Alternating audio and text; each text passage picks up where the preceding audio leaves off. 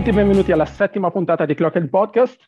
Anche oggi con me, dopo l'ufficializzazione attraverso tutti i canali social e rimbalzata da Sky Sport e da tutte le agenzie, eh, Federico è con noi in veste ufficiale di uh, voce di Clock Podcast e uh, insieme a noi, come sempre, c'è Martina. Quindi ciao Martina, ciao Federico, come state? Ciao Andrea, sono felice di vestire questa maglia, è stato il mio sogno fin da bambino.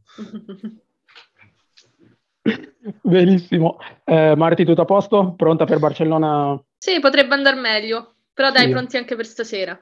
Ok, cominciamo quindi una seconda seduta di gruppo, quella che doveva essere una, una seduta di terapia estemporanea dopo Old Trafford sta diventando una, una, cattiva abitudine. Perché? Perché la squadra che è, scesa in campo a Goodison Park eh, in realtà non è mai scesa in campo. Quindi con voi vorrei cominciare da qui. Facciamo un passo indietro. Eh, è lunedì sera. L'Arsenal scende in campo a Goodison Park contro una squadra eh, disunita, male organizzata, con i tifosi pronti ad abbandonare lo stadio in segno di, pro- di protesta al minuto 27, se non sbaglio. Il direttore sportivo che si è dimesso eh, il giorno prima e cosa fa l'Arsenal? Non scende in campo, quindi anziché aggredire l'avversario e metterlo ulteriormente in difficoltà e quindi prendere controllo de- delle operazioni, l'Arsenal scende in campo, si abbassa e aspetta, lasciando tutto il tempo all'Everton di organizzarsi e di eh, ritrovare un minimo di logica nel proprio gioco. Abbiamo già affrontato l'argomento a Old Trafford, con la differenza che a Old Trafford le gambe possono tremare un po', a Goodison Park non dovrebbero. Quindi ancora una volta, eh, Federico cominciando da te, ehm, è Arteta che non riesce a trasmettere un certo tipo di motivazioni o la squadra è davvero troppo giovane e quindi dovremmo forse rivedere le nostre aspettative? Allora, eh, la partita con l'Everton è stata brutta per vari aspetti. Allora, sono emersi comunque dei limiti strutturali della rosa perché è difficile trovare comunque una fase di possesso stabile, uniforme, Vuoi perché manca secondo me un giocatore a centrocampo che possa dare qualcosa in più, vuoi perché ci manca un centravanti che comunque riesce a finalizzare le occasioni che abbiamo, che già sono poche, quindi avere un attaccante che non riesce a convertire quanto dovrebbe diventa un po' problematico perché comunque rischiamo poi di, di mollare quelle poche occasioni che già ci capitano. Questo è un problema strutturale che non, non mi sorprende perché in realtà abbastanza, era abbastanza evidente già inizio stagione ed è anche il motivo per cui io non ho mai avuto aspettative gigantesche su questa stagione. Cioè, per me questa è una squadra che poteva puntare al quinto, sesto posto con tutta la calma del mondo e poi eventualmente nel caso in cui ci fossero stati magari qualche squadra che aveva deciso di, di buttare la stagione, che in parte è quello che per esempio stava facendo lo United, ma secondo me a questo punto non lo farà, in quel caso allora uno poteva anche ipotizzare di prendersi il posto dello United, però è chiaro che parliamo di situazioni un po' più circostanziali che non sono proprio direttamente controllate da noi. E chiaramente questo è legato anche al fatto che la rosa comunque è giovane, cioè non è una rosa di giocatori già affermati con cui puoi pensare di andare a competere con squadre del livello di City, Chelsea, Liverpool. È una squadra che magari è a livello del Tottenham, a livello dell'Eister, a livello, non so, del West Ham, con la sola differenza che rispetto a, a parte al Tottenham, che effettivamente ha avuto una guida tecnica travagliata più o meno quanto noi, ha dei gruppi meno consolidati. Cioè, noi una cosa che per esempio mh, ogni tanto ci scordiamo è che buona parte dell'ossatura della rosa attuale è arrivata sostanzialmente quest'anno, perché comunque White è stato preso quest'anno, Ramsdale è stato preso quest'anno, eh, Tomiyasu idem, Sambi quando gioca idem, la nostra tre quarti comunque è giovane, Odegaard è qui da sei mesi, Smith comunque è entrato stabilmente in rotazioni da neanche un anno. Ci sono problemi strutturali nella rosa e purtroppo quelli vengono fuori quando la squadra comincia a avere qualche difficoltà in più. Secondo me una squadra più consolidata e più cementata contro l'Everton è dovuto fare la partita che doveva fare, cioè mettere la squadra all'angolo, pressare, fare un gol, farne due e a quel punto si poteva mettere un pochino più in fase di attesa e vedere come andava. È chiaro che non facendo così l'Everton è riuscito a entrare più facilmente in partita. In realtà è stato in partita praticamente più di noi durante tutta la partita. Il fatto che poi gli abbiano annullato due gol per due fuorigiochi molto, molto sottili dice un po' tutto. Il problema è che appunto, anche nonostante fosse una partita tendenzialmente facile, perché comunque l'Everton è una squadra di basso livello, non potevamo aspettarci che, che l'avremmo vinta semplicemente scendendo in campo e timbrando il cartellino. No, no, non siamo, e... non siamo, in grado di farlo, non siamo ancora maturi per farlo. No, ma... ma ci manca anche la qualità, secondo me, per farlo. Soprattutto esatto. considerando che non c'era neanche Smith che comunque era uno dei giocatori che più aveva alzato il livello quest'anno. Mm-hmm. Il nostro miglior marcatore, tra l'altro. Sì, tra l'altro anche il nostro miglior marcatore. È evidente che ci sono dei problemi comunque in questa squadra e per me non possiamo farci illudere dal fatto che ci sono stati dei filotti di partite molto positivi, perché comunque sono stati molto positivi, quantomeno per i risultati, poi magari non sempre per, per, quello che si è visto in campo, però comunque ci possiamo anche basare su quello per dire ok, i margini di crescita ci sono, vediamo come va, ma non mettiamoci a pensare al, a arrivare in Champions quest'anno o ad arrivarci il prossimo magari. Cioè, ci vuole ancora un po' di crescita, ci vuole ancora un po' di lavoro. Se poi sarà Arteta l'uomo diciamo, decisivo eh, che farà fare il salto di qualità a questa squadra, io non lo so perché è comunque un allenatore giovane, quindi non è che possiamo per, pensare che abbia già magari delle idee precise, già formate, già chiare, compatibili con la rosa.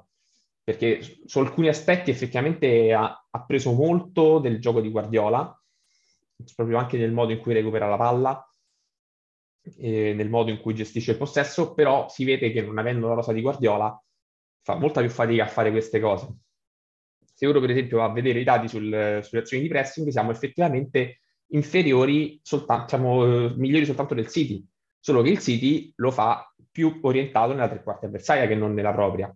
Mentre noi, essendo una squadra con meno qualità, siamo più portati a recuperare il pallone nella nostra area.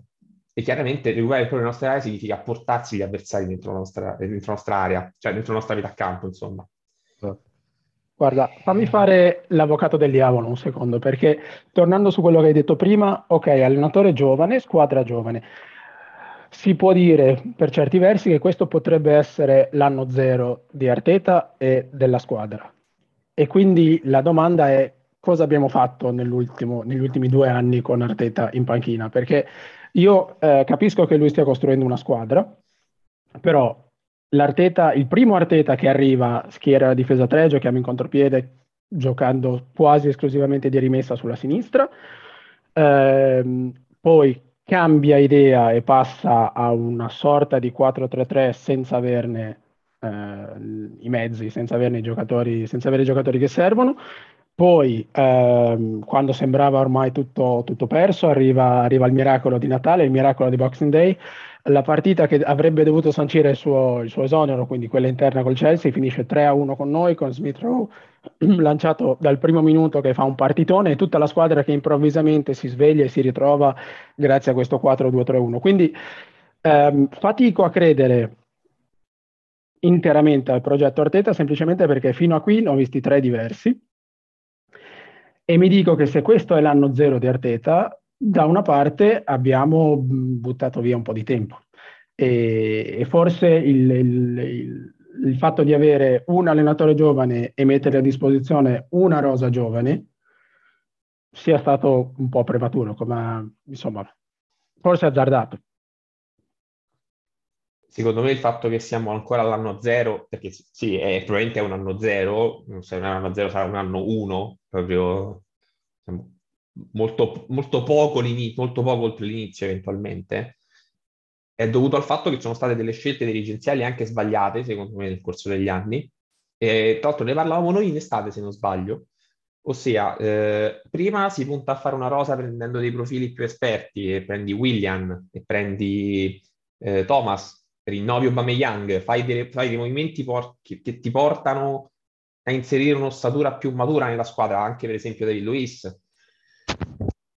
Poi sconfessi questa cosa, cerchi di liberarti di tutti questi contratti pesanti e ci riesci, tranne appunto Thomas, che comunque ci sta perché di tutti questi profili che ho citato era l'unico che a, diciamo, al 30 giugno 2020 nel 2021 era ancora un calciatore presentabile a differenza degli altri due.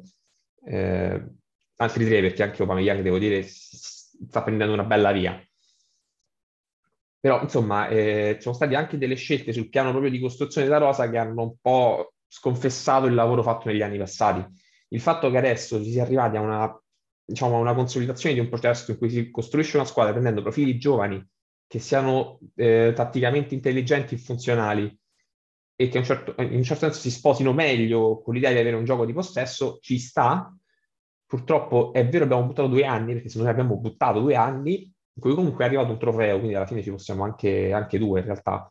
Eh, possiamo pure, diciamo, accontentarci, però certo è, la scorsa stagione è stata avvilente proprio per il semplice fatto che quella che avevamo era una rosa che magari poteva pensare di fare un po' di più, dico in Europa League soprattutto perché in Europa League effettivamente di andare oltre il Villarreal era anche plausibile, e però arrivare ottavi certo è un po' triste perché comunque ha dato la sensazione che comunque nel, tutta la prima parte di stagione sia stata sostanzialmente quello che ci ha frenato dall'arrivare in Europa, di tornare in Europa, perché chiaramente questa è una squadra che non può stare fuori dall'Europa per due anni.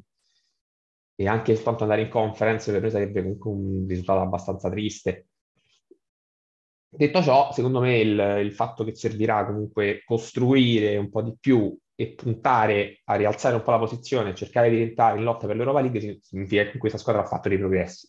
Perché comunque, eh, possiamo dirlo, possiamo non dirlo, questa è una squadra che fino all'anno scorso era una squadra a ottavo posto. L'anno scorso è ad ottava, l'anno prima è arrivata a ottava. Poi l'anno prima ci ha salvato la, la FA Cup, quindi siamo andati in Europa, l'anno scorso no, quindi tendenzialmente il nostro rendimento era quello, cioè c'erano sette squadre più forti di noi in campionato e effettivamente si era visto, perché c'erano squadre come il Leicester che erano con una rosa di alto livello come noi, però con un progetto tecnico ben avviato, più consolidato, che funzionava meglio. Il West Ham incredibilmente lo è ancora, con una squadra che secondo me è, è meno forte di quella dell'Eister, ma che effettivamente è molto più funzionale all'idea di, di Moyes, e quindi funziona anche meglio. E poi ci sono comunque le altre Big Six che comunque sono a un livello molto alto, quindi c'è il Tottenham che comunque ha preso un allenatore di altissimo livello, sono poi le, eh, le, tre, le prime tre della classifica che sono a un livello inarrivabile per noi, e poi c'è il Manchester United. Tutte squadre che comunque possono pensare di arrivare davanti a noi. Esatto. Mm, diciamo, farsi troppi danni sul fatto che questa squadra non arriverà in Champions, secondo me è abbastanza insensato, perché comunque è una squadra che ha bisogno di tempo, ha bisogno di rinforzi, soprattutto ha bisogno di rinforzi, perché secondo me con due rinforzi importanti, uno nel ruolo di regista e uno nel ruolo di centravanti, questa squadra può fare il salto di qualità e puntare effettivamente a lottare stabilmente per il quarto posto. Però è esatto, chiaro che ci vuole pazienza. Sì, vorrei agganciarmi a, tua, a questa tua riflessione e chiedere a Martina perché Sostanzialmente l'impressione è che eh, ci siamo fatti un po' fregare, tra virgolette, dalla, dagli otto risultati utili consecutivi in campionato e ci siamo detti, ah, questa squadra forse può regalarci qualche soddisfazione. Quindi, nonostante l'esperienza, nonostante il fatto di guardare l'Arsenal ogni settimana, continuiamo a cadere nella stessa trappola. Almeno farci, farci, illusioni quando non è il momento. Um, quindi Martino vorrei chiedere a te, Vuol dire che non stiamo imparando nulla dalle ultime due stagioni, anche noi tifosi, in termini di aspettative? Oppure effettivamente questa squadra può fare di più? Allora, eh, per quanto riguarda noi tifosi è un discorso un po' a parte. Il, il tifoso può, ha, ha, tutto il diritto di lasciarsi illudere, di credere in qualcosa che poi magari eh, non si avvera quello che mi preoccupa di più è a livello societario e di squadra quello che accade, onestamente. Eh, nel senso, mh, mm, sono d'accordo con quando mm, Federico dice una squadra giovane con un allenatore giovane a cui bisogna dare tempo e fiducia. Penso anche però che questo allenatore ha fiducia da due anni, ha un progetto tecnico in testa ed è evidente, ma è lui stesso il primo a sconfessarlo. In più di un'occasione Arteta ci ha detto, vogliamo, cioè, passiamo in vantaggio, vogliamo mantenere il risultato, vogliamo continuare ad attaccare e puntualmente questo non avviene. La squadra si arretra, subisce l'iniziativa avversaria, che sia esso il Manchester United, l'Everton o chi verrà, poco importa, è una cosa che succede puntualmente. E fondamentalmente poi è lui che manda in campo la squadra. Quindi se l'allenatore dalla panchina professa una cosa e poi in campo ci fa vedere altro, anch'io che generalmente sono molto ottimista e fiduciosa, comincio ad avere dei dubbi. Dubbi e, Eh, sì, eh, sì, forse evidentemente ci siamo lasciati un po' ingannare da quella, quella, da quella serie di risultati eh, positivi che ci hanno fatto chiudere un occhio su prestazioni non proprio brillanti. Eh, però dopo due anni, quasi tre, forse è il momento di prendere delle decisioni importanti, anche perché questa squadra non può continuare a, a non andare in Europa, anche perché nel momento in cui devi prendere quei giocatori che ti completano la rosa e ti fanno fare il salto di qualità, senza Europa è un po' difficile attrarre profili importanti. Esatto, verissimo. Io... Non, scusa Fede, non, non dimentichiamo che eh, Arteta è sotto contratto fino al 2023 e questo mh, mm, è un dato di fatto, però eh, il, il, gli elementi di valore della nostra rosa, e penso ovviamente a Saka, Martinelli, Gabriel, ehm, no, Smith Rowe no perché ha, ha, prolungato da poco, ma ehm, al, alcuni altri vanno in scadenza dal 2024 al 2025, quindi vuol dire che da qui alla fine della stagione, idealmente parlando, dovremmo proporre un progetto tale da convincerli di essere nel posto giusto perché altrimenti vedo grosse difficoltà per eventuali rinnovi di appunto Saka, di Gabriele in difesa, eh, di Tierni, eccetera. Eh, quindi la domanda è, eh, e non credo ci sia una risposta ad oggi, Arteta è l'uomo giusto anche per il futuro oppure, oppure no? Quindi, Io se posso mi, mi aggancio appunto al discorso che stava facendo anche Martina, Mm-hmm. E, può darsi anche che Arteta non sia l'uomo adatto, cioè mh, le due cose non sono per forza correlate. È evidente che secondo me pensare un cambio in panchina adesso, con, con una squadra che comunque è ancora in lotta per, per ipoteticamente anche pensare di arrivare quarta, poi chiaro è, sarebbe fortuna arrivarci, però comunque finché diciamo, non c'è proprio diciamo, sicurezza di stare fuori, mh, tanto vale provare a proseguire con questa, con questa linea. Poi ecco, per esempio, appunto, parlavamo del filotto, ma in quel filotto di risultati c'è anche un pari con il Palace, in cui l'approccio era stato quello fatto con uh, quello di, di, lunedì sera con l'Everton, cioè una squadra che entra in campo molto revestiva, va avanti e poi si fa riprendere. Poi in quel caso uh, ci ha detto bene perché comunque abbiamo recuperato un punto, eh, questa sera no.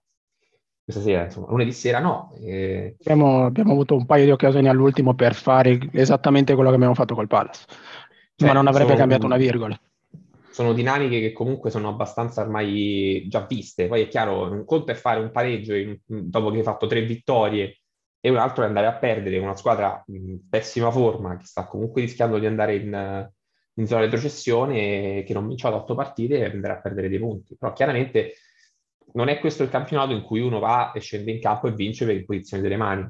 Perché comunque anche una squadra di metà classifica è una squadra che ha i mezzi per farti del male. L'Everton è stata una prova abbastanza evidente perché comunque giocatori come De Marai Gray, Ducure, Richarlison, sono giocatori che mh, aggiungono tanto a una singola squadra. E infatti Richarlison per noi è stato praticamente ingestibile, come anche De Marai Gray. Ci sono state almeno tre o quattro azioni in cui De Marai Gray ha fatto un, un'azione classica partendo da, da sinistra, centrandosi sul piede destro, in cui sostanzialmente è stato incontestato. E infatti il gol è nato così, l'azione del pari è nata così è anche un discorso proprio di... lì si vede anche un po' l'inesperienza dei, dei giocatori, perché è chiaro che se un giocatore comincia a, pre- a cercare di portarsi la palla sul destro, anche chiuderlo in maniera un po' più grezza, cioè entrarci un po' più duro, eh, può essere un buon modo per, per evitare di prendersi rischi. Quindi, insomma, bisogna cercare anche di ragionare un po' più di, con un po' più di cattiveria e quella purtroppo si acquisisce con l'esperienza. Quindi bisogna dare un po' tempo al tempo, poi se, se appunto se, se, anche quest'anno dovesse andare male, a quel punto su Arteta si deve fare una riflessione più ampia e pensare che forse non è l'allenatore adatto. Esatto, quindi Però vorrei... Ah, ho una, ho una, domanda secca per voi, perché è un po' che ci penso. E esattamente come la squadra, anch'io ho i miei alti e bassi, mi convinco che, che le potenzialità ci siano, poi la settimana dopo sono, sono a terra perché ho visto il peggio del peggio. Quindi sto cercando di capire cosa, qual è, qual è diciamo, l'obiettivo minimo per confermare Arteta? Perché non riesco, non riesco a farmi un'idea chiara. È un progetto in divenire, consideriamo che sia l'anno 0, l'anno 1, come dicevi Federico, però cosa deve fare come minimo Arteta per guadagnarsi una riconferma? Secondo voi? Prima te Federico, poi, poi Martina. No, per me un quinto posto è più che sufficiente, per il semplice fatto che vorrebbe dire sedere soltanto squadre che sono comunque nettamente più forti di noi. Arrivare ai quinti comunque vuol dire mettersi dietro il West Ham, vuol dire mettersi dietro il Tottenham, vuol dire mettersi dietro il, il Leicester, vuol dire mettersi dietro squadre di un certo livello che possono competere con te e a quel punto vuol dire che noi siamo stati più bravi di loro. Sul, certo, sul Tottenham ho qualche perplessità perché comunque mi sembra che sia una squadra in, in discreta ripresa, però per noi metterceli dietro sarebbe, cioè anche a livello psicologico è fondamentale, eh, anche per il semplice fatto di, di tornare a metterci ad una squadra che ci sta dietro quasi sempre, perché è evidente che lì si, vede le, si vedono le criticità. Però siccome il Tottenham è in una fase di, di remissione abbastanza pesante, un, senza un centravanti, con dei problemi strutturali simili ai nostri, eh, finire dietro a loro comincia a diventare un po', un po' brutto. Ok, Martina, qual è l'obiettivo minimo senza il quale Arteta non può essere confermato? Sono d'accordo, un piazzamento europeo, leggesi quinto posto, e magari anche un buon percorso in FA Cup, che è quella cosa che solitamente ti può salvare la stagione. Però ecco, il ritorno in Europa è fondamentale per tutta una serie di motivi. Sì, sono, sono, d'accordo, non possiamo... E non considero la Conference League Europa, per me non è... Non, non Assolutamente, conta, no, no, no, no. Mi sembra, quindi, Europa, quindi un posto, un posto in Europa League, esatto, sì. Ok, vedremo, vedremo come andrà. Ehm, io direi, ho un'ultima domanda per voi prima di chiudere la parentesi Everton e pensare finalmente al futuro, quindi... Um, Arteta ancora una volta mi viene da dire, ha fatto dei cambi un po', un po cervellotti. Um, e ha buttato dentro ancora una volta Nketiah che tra l'altro, lasciatemi aprire questa mini parentesi, bistrattato perché ha voglia di giocare, quindi ha voglia di, uh, di trovare più spazio, uh, che però entra, si divora un gol, non so ancora come abbia fatto, ma si divora un gol enorme, però al contempo mette due palloni fenomenali sui piedi di Odegaard e di Aubameyang che per poco non, non valgono il pareggio.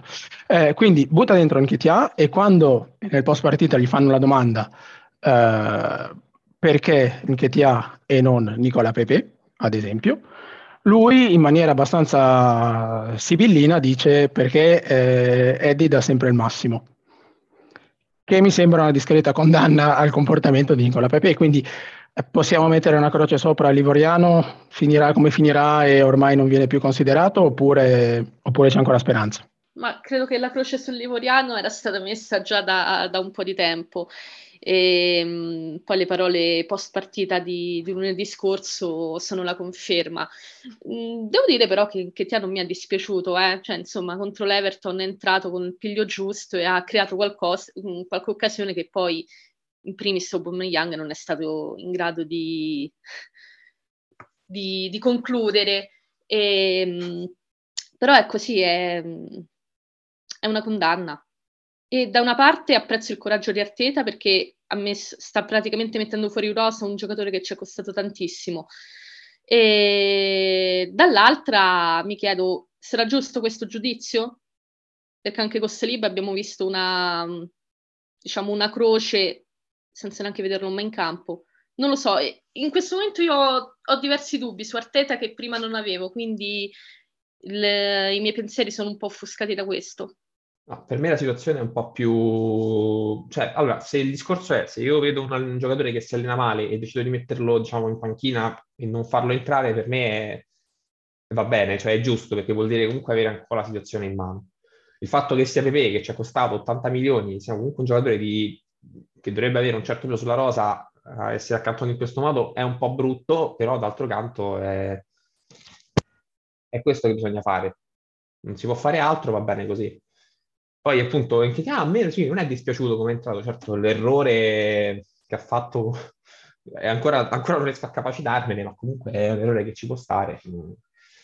Purtroppo ci sta quando uno gioca poco, comunque anche entrare e trovare subito i, loro, i suoi spazi, le sue dinamiche in campo è, è complicato. Per quanto riguarda le Pepe, io non credo che sia una, cioè, potrebbe anche non essere una bocciatura definitiva, cioè può anche essere un modo per dire ok, ti stai allenando male, stai giocando male, ti stai facendo vedere poco, se alzi il livello puoi pensare di rientrare, altrimenti continuerai a farti macchina e poi te ne andrai a gennaio. Può essere anche che se ne vada a gennaio, eh, pace, cioè nel senso non, non, mi strapperò i capelli per lui perché comunque non, si può sopravvivere senza di lui, si può anche cercare anzi di dare spazio a altri giocatori cosa che comunque non mi sembra un male, anche perché appunto un profilo come Martinelli, che magari viene chiuso da un giocatore che comunque ha poca voglia e che dà poco in campo è un peccato perché comunque Martinelli è un patrimonio di questa squadra, ha 20 anni, Pepe ne ha 27, è un giocatore ormai fatto e finito e aspettarsi magari di più potrebbe essere troppo pretenzioso. Vediamo, che, vediamo come va, però eh, diciamo, non tenderei a non metterci proprio la croce sopra definitivamente, ma comunque certo è una bocciatura abbastanza pesante questa.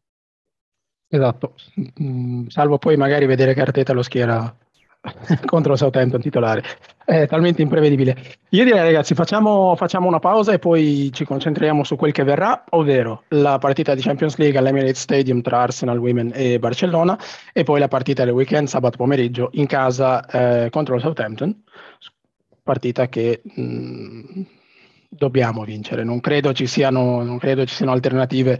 È una frase, è una frase fatta, ma eh, la pressione su Arteta diventerebbe difficile da gestire nel caso in cui dovessimo non fare risultato contro, contro Southampton. Quindi ci ritroviamo tra qualche secondo con eh, Martina e Federico e parleremo di Barcellona e Southampton.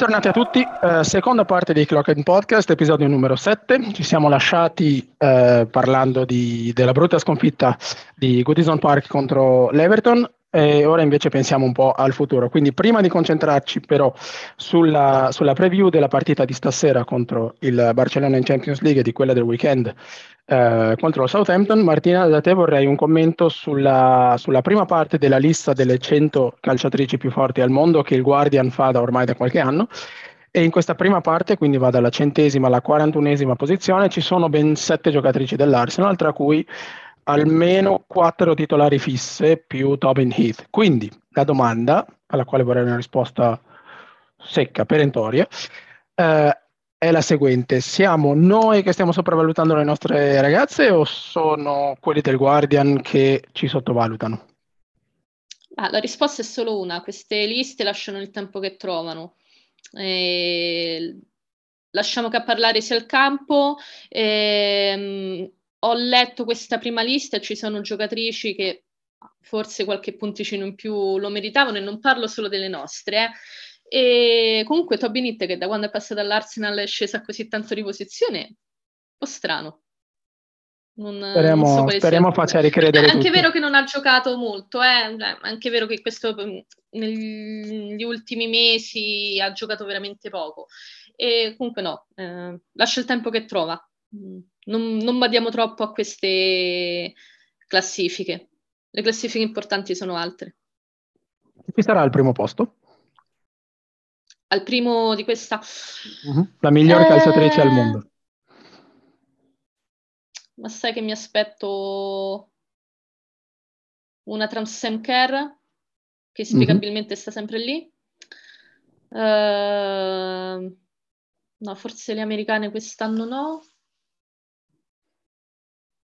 Eh, qualcuno del Lione. Ah, ok, io avrei... Visto il pallone d'oro avrei detto più che altro Alexia del, del Barcellona. Eh, spero ci sia lei, ovviamente. Spero ci sia lei.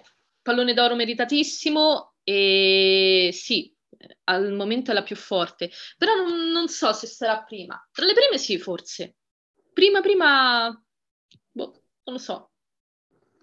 Vedremo, vedremo. Ciò che è certo è che sarà in campo stasera, perché ora veniamo, veniamo, al dunque, parliamo di campo e parliamo di quello che ci aspetta stasera in un Emirates Stadium che sarà, non sarà pieno per ovvie ragioni, ma sarà comunque eh, bello animato da, credo, oltre 22.000 persone.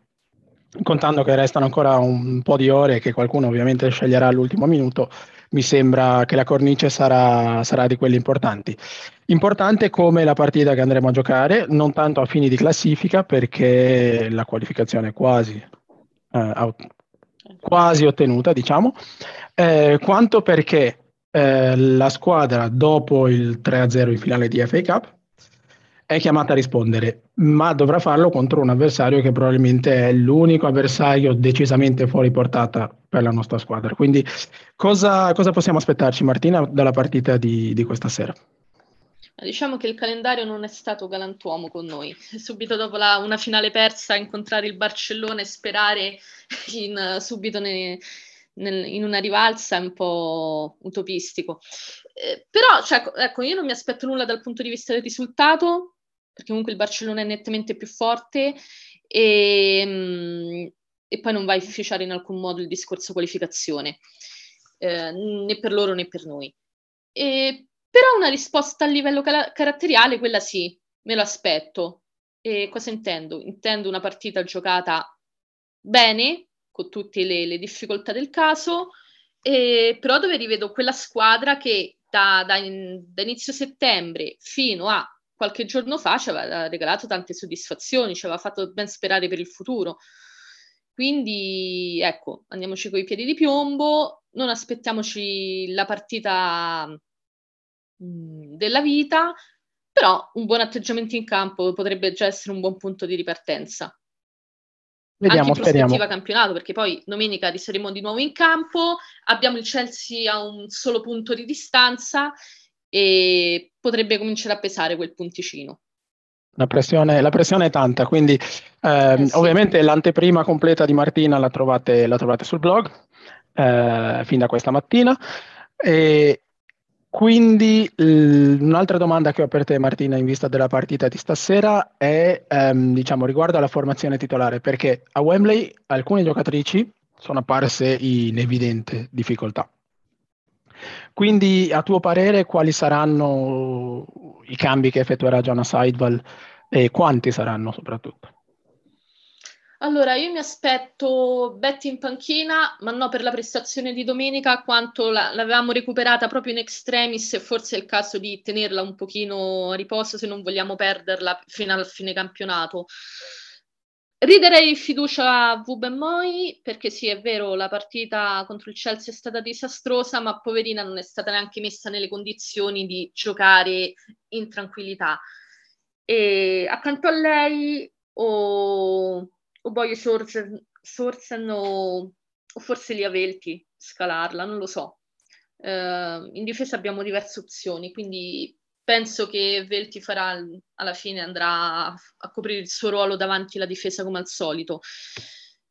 Mm, forse opterei per qualche cambio in attacco per dare anche un segnale. Ti dirò, mm, Midema se, no, se nella giornata no, a riposo in panchina e mettiamo Ford come punta. E per il resto non cambierei molto. Jordan Noms titolare vorrei vedere. Edeval ha detto a dicembre avrà tante occasioni. Domenica scorsa era dicembre e l'abbiamo lasciata in panchina. E credo che quando hai in rosa una giocatrice così, anche con una gamba sola, la, la schieri. Speriamo, speriamo. E sì, insomma, tanti cambi. Jordan Nobbs è stata, è stata, descritta come la giocatrice delle partite importanti, non è scesa in campo a Wembley, il che ha lasciato perplesse più di una persona. Eh, sì, credo che scenderà in campo stasera. Eh, in chiusura, giusto due parole su Vivian Midemo, o piuttosto il suo agente, perché in settimana eh, sono uscite delle dichiarazioni che mi hanno fatto tornare un po' indietro nel tempo. Eh, c'è questa attaccante olandese che, parla, che è in scadenza di contratto e che alla stampa dice che prima di rinnovare il contratto deve essere sicuro che il club vada nella sua stessa direzione, il che mi ha fatto venire i brividi, mi ha fatto tornare a Van Persie e alla sua, alla sua lettera. Quindi c'è un rischio sempre più concreto che, eh, che Vivian Miedema segua le orme del suo grande idolo eh, Robin Van Persie. Eh, infatti volevo aprire questa parentesi. L'idolo di Midema è proprio quel Van Persie che, che tanta carineria ha avuto nei nostri conf- confronti. Eh, guarda, io quando sento queste dichiarazioni resto sempre un po' perplessa, cioè nel senso eh, vuole giocare a livelli importanti, vuole vincere e sono d'accordo, ci mancherebbe, eh, insomma, la carriera si basa su quello, eh, ma secondo lei noi no? cioè noi non vogliamo arrivare in Champions, noi non vogliamo vincere, cioè, questi discorsi lasciano un po' il tempo che trovano. Nel senso, se tu stai qua e la società ti vuole, è perché certi traguardi li vuole raggiungere anche la società. Eh, facile dire, eh, voglio andare a giocare la Champions, voglio andare a vincere, eh, pure noi. Pure noi vogliamo, vogliamo vincere, vogliamo lottare per, oltre che per il campionato anche per traguardi ancora più importanti. E non lo so, nel senso, se, Mine, se nella sua testa c'è quello di rimanere perché crede nel proget- progetto Arsenal, perché comunque sono diversi anni che sta qua, si trova bene, ben venga. Ci mancherebbe, è una delle attaccanti, se non l'attaccante più forte del mondo, è solo un privilegio averla nella propria squadra. Se però già cominciamo a storcere il naso così, puoi chiamarti anche Midema, ma quella è la porta, vai dove vuoi, nel senso. Cioè, io dopo aver visto andare via Vieira e Henry sono pronta a tutto, cioè figuriamoci se mi scandalizzo eh, per, per, l'addio di Midema. Eh, insomma, eh, le, cioè, io credo che va, entrambi stiamo andando nella di- stessa direzione. Vediamo, speriamo, speriamo, speriamo che si, si risolva. Loro non lo so. Cioè, cosa vogliono loro di più, non, onestamente non lo so. Magari eh. se cominciamo a dare qualcosa in più anche in campo, forse... Certi risultati possiamo anche ottenerli, magari, esatto. Eh, sì. Ok, uh, vediamo, vediamo, la stagione è ancora lunga, magari. È chiaro che subito dopo una finale persa così il morale non è, non è altissimo, quindi... Ma poi io è anche il lavoro della gente. Giocatori... Sì, sì, ma nella testa dei giocatori, delle giocatrici, l'idea ce l'hanno già chiara loro, quello che vogliono fare e le di- dichiarazioni durante l'anno sono solo dichiarazioni così di facciata. Nella testa ce l'hanno già chiaro. Ok, vediamo, vediamo quale, quale, quale, sarà la decisione della, dell'olandese.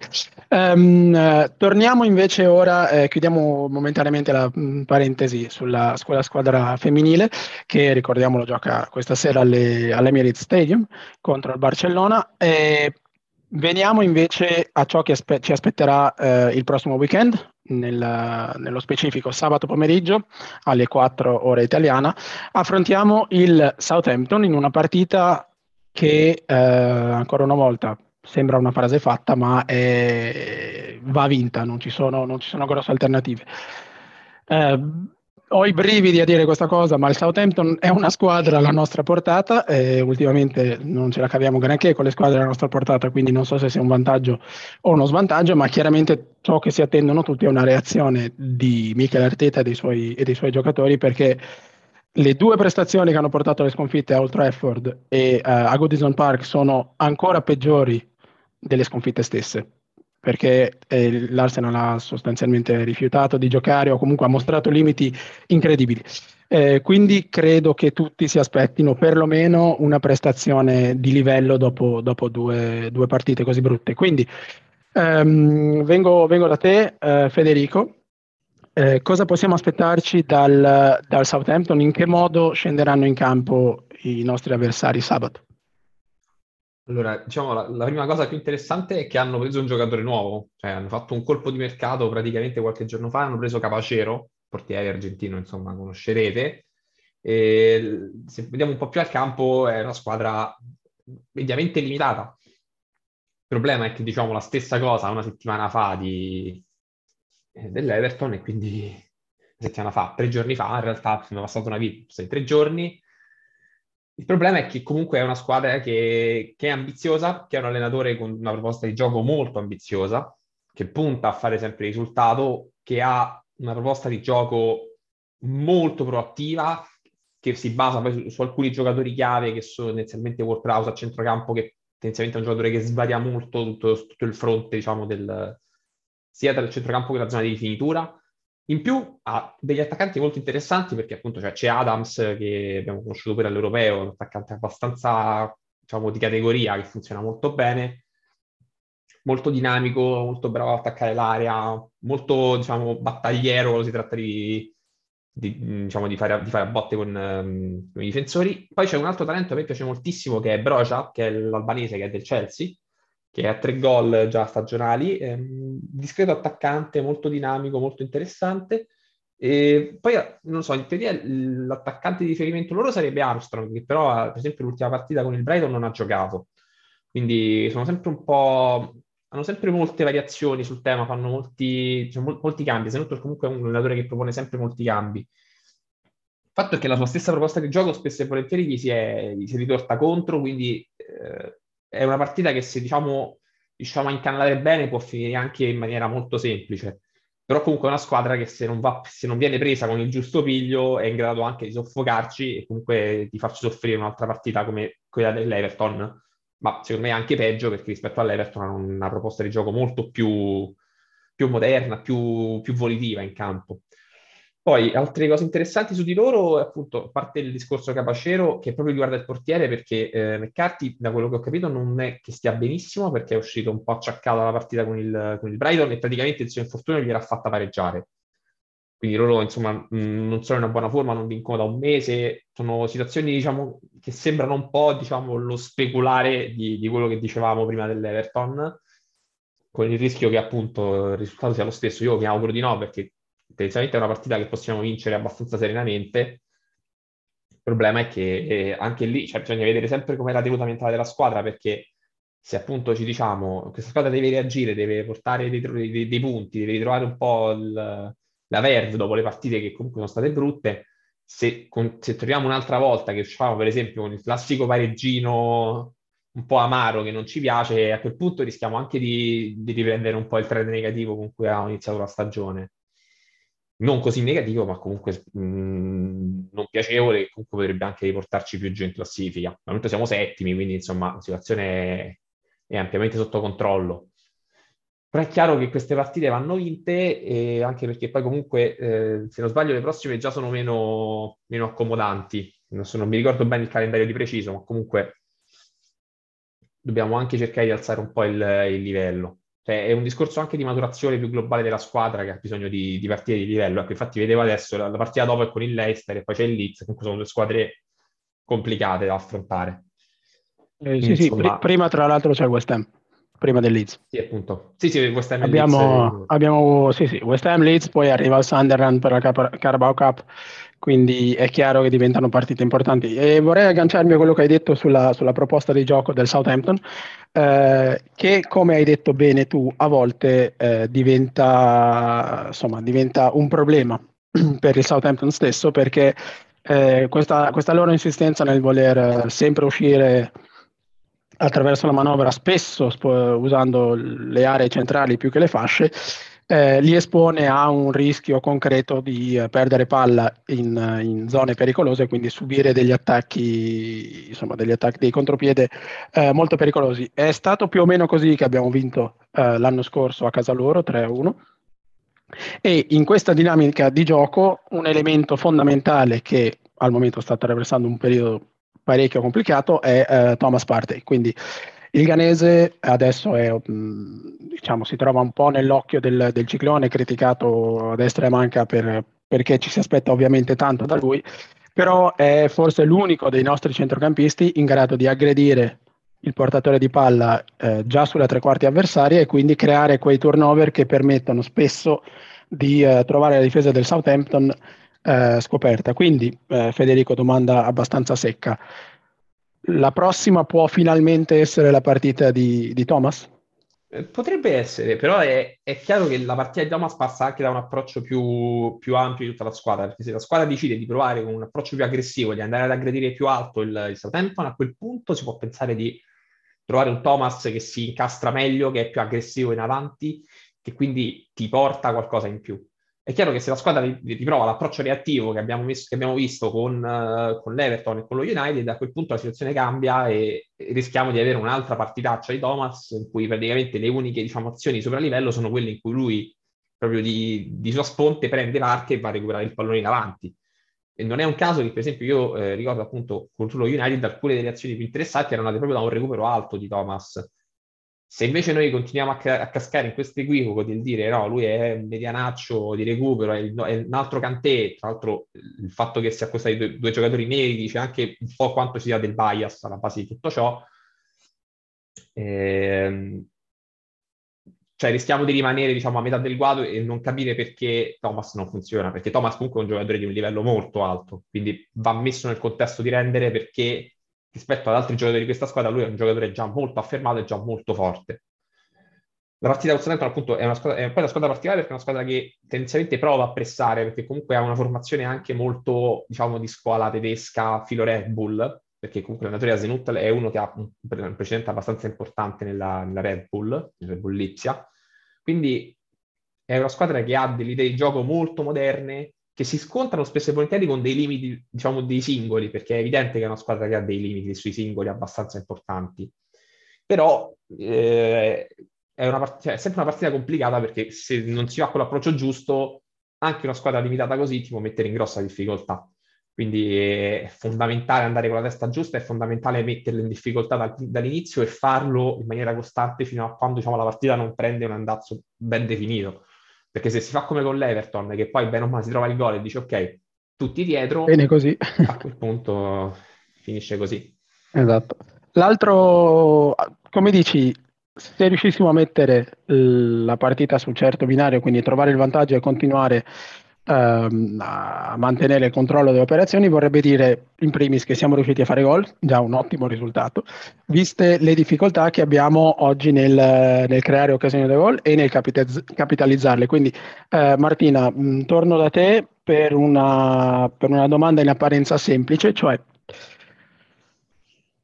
cosa deve fare Michele Arteta con il nostro attacco? Perché abbiamo visto che Aubameyang da solo funziona malino, eh, nel senso che nel gioco spalle alla porta non, non, non ci dà abbastanza. Um, quando la casetta gioca da solo là davanti in area di rigore non, poi non c'è più nessuno.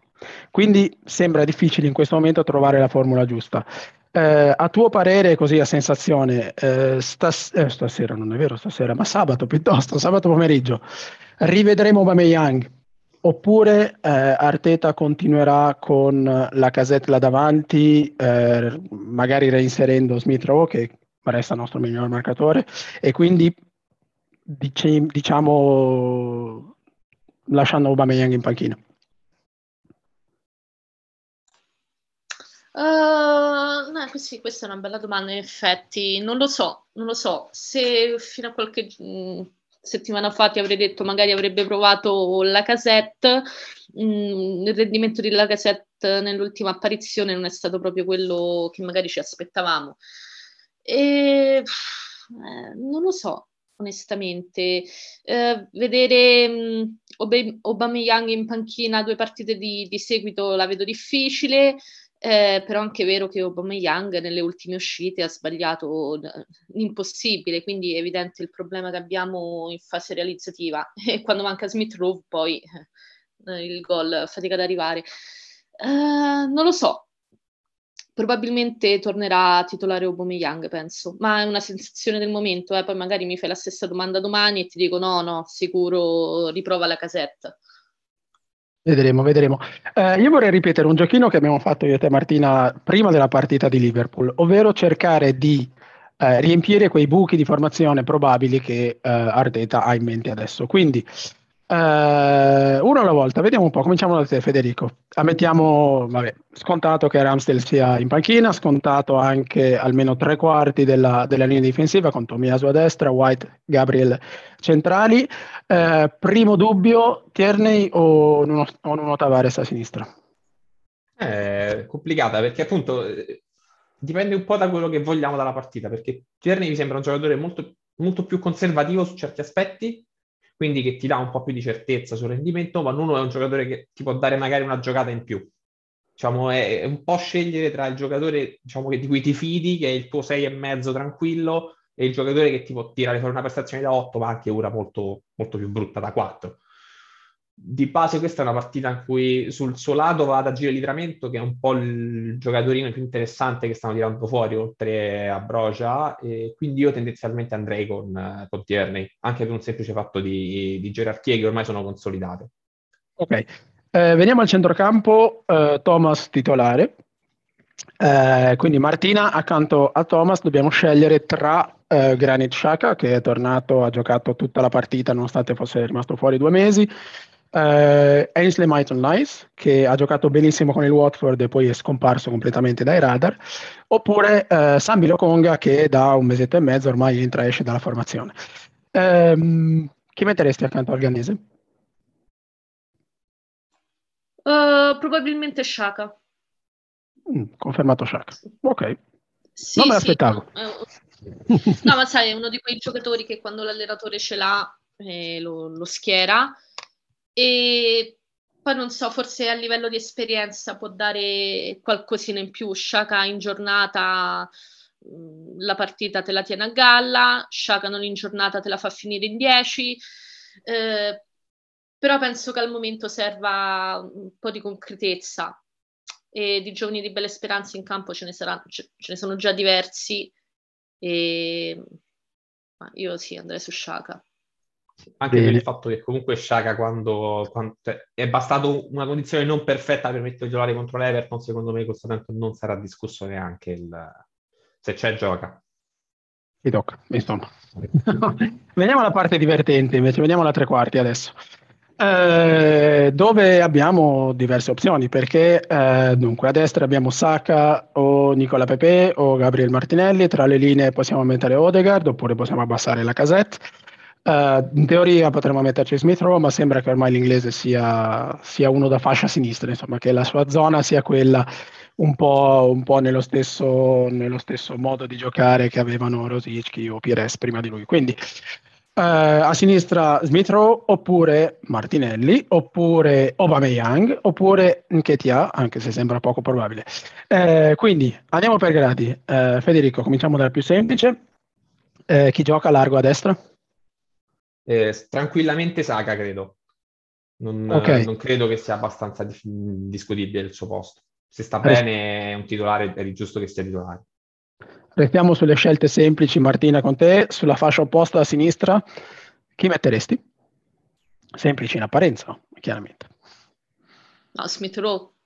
Per me è abbastanza semplice in realtà. Io i due esterni lascerei loro, non, non andrei a toccare proprio, proprio nulla. E adesso veniamo alla parte più divertente di tutti.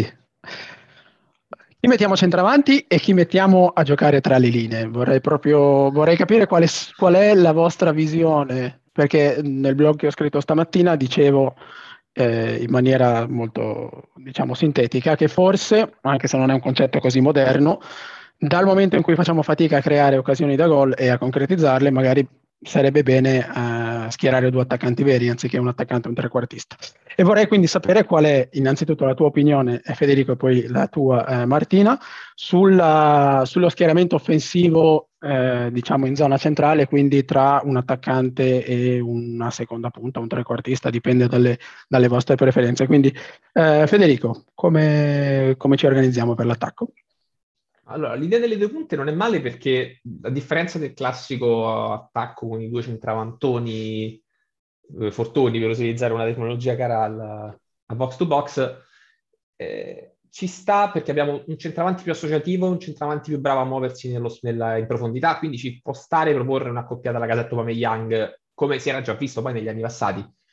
È interessante perché loro mi sembra che siano due giocatori che si trovano anche molto bene tra di loro, quindi è un'idea, però è chiaramente un'idea che va, va, sempre ponderata molto bene, perché per esempio tirare fuori Odegaard che comunque viene da due gol in due partite, magari mi, cioè, ci vado con un po' più i piedi di piombo. Però è vero che è una scelta complicata perché sono tante variabili, perché è evidente che eh, una punta da sola, che sia Aubameyang che sia la cassette, è quasi insostenibile. Eh, se sono due punte, per esempio, come Ketia e Aubameyang, non funziona perché non si associano molto bene riprovare un po' un classico Aubameyang Lacazette potrebbe essere un'idea. L'importante è che non sia il, la classica mossa per cui effettivamente poi si trova eh, Smith Rowe che si va a centrare e la casetta che si sposta sulla sinistra. Perché in quel caso diciamo, si crea anche quel problema di riportare un giocatore che è poco associativo fuori dall'area, lontano dall'area, con tutto mm. ciò che comporta. Quindi io tendenzialmente mm, tenderei a mettere Odegaard tra le linee e a quel punto poi il centravanti probabilmente sarà Aubameyang perché a quel punto se si deve scegliere sarebbe Aubameyang. Per me il fatto che abbia giocato la casetta contro l'Everton uh, è, è, più circostanziale che altro, cioè potrebbe essere anche più una scelta dal, dal fatto che contro l'Everton si pensava a utilizzare un centravanti più, più bravo a spalla alla porta per cercare di, di consolidare meglio il possesso però non, non, ne darei diciamo, una, una, cosa a lungo termine. Ecco. Ok, Martina? Ah, mi riaggancio un attimo a Federico, sarebbe molto interessante sì, rivedere la coppia la casetta Young perché in passato non, non, era andata proprio male. Certo, il periodo di forma dei due lascia un po', lascia un po' qualche dubbio. Eh, io non toglierei Odegaard, lo lascerò in campo anche perché nell'ultima uscita mi è, mi è, piaciuto molto, ha giocato bene, ha segnato, uno dei pochi che, che riesce a buttarla dentro, quindi eh, sarebbe un po' un controsenso in un momento in cui hai difficoltà a segnare e togliere uno dei pochi che, che, che segna. E come punta però fatico a vedere sia Aubameyang sia la casetta. Probabilmente giocherà Aubameyang, ma io resto della mia idea che mi piacerebbe vedere Martinelli. Ah, come, bene, come punta. Non accadrà, vedremo, vedremo. non accadrà, è una fissa mia. Non è detto. Eh, però... Restiamo, restiamo ottimisti. Eh, benissimo ragazzi, siamo, siamo in chiusura eh, per oggi e come sempre, come da tradizione, mm, mi serve il vostro pronostico ovviamente. Cominciando da te Martina, come finisce? Eh, come finisce? Eh, io oggi sono, sono meno ottimista del solito. Per me Ah, grasso che quella se la pareggiamo, guarda. Mm. Addirittura. Ok, eh, Federico? Sì. Fede? Anche io sento un po' l'odore del pareggiotto, però no, beh, ci voglio credere 1-0, la vinciamo questa.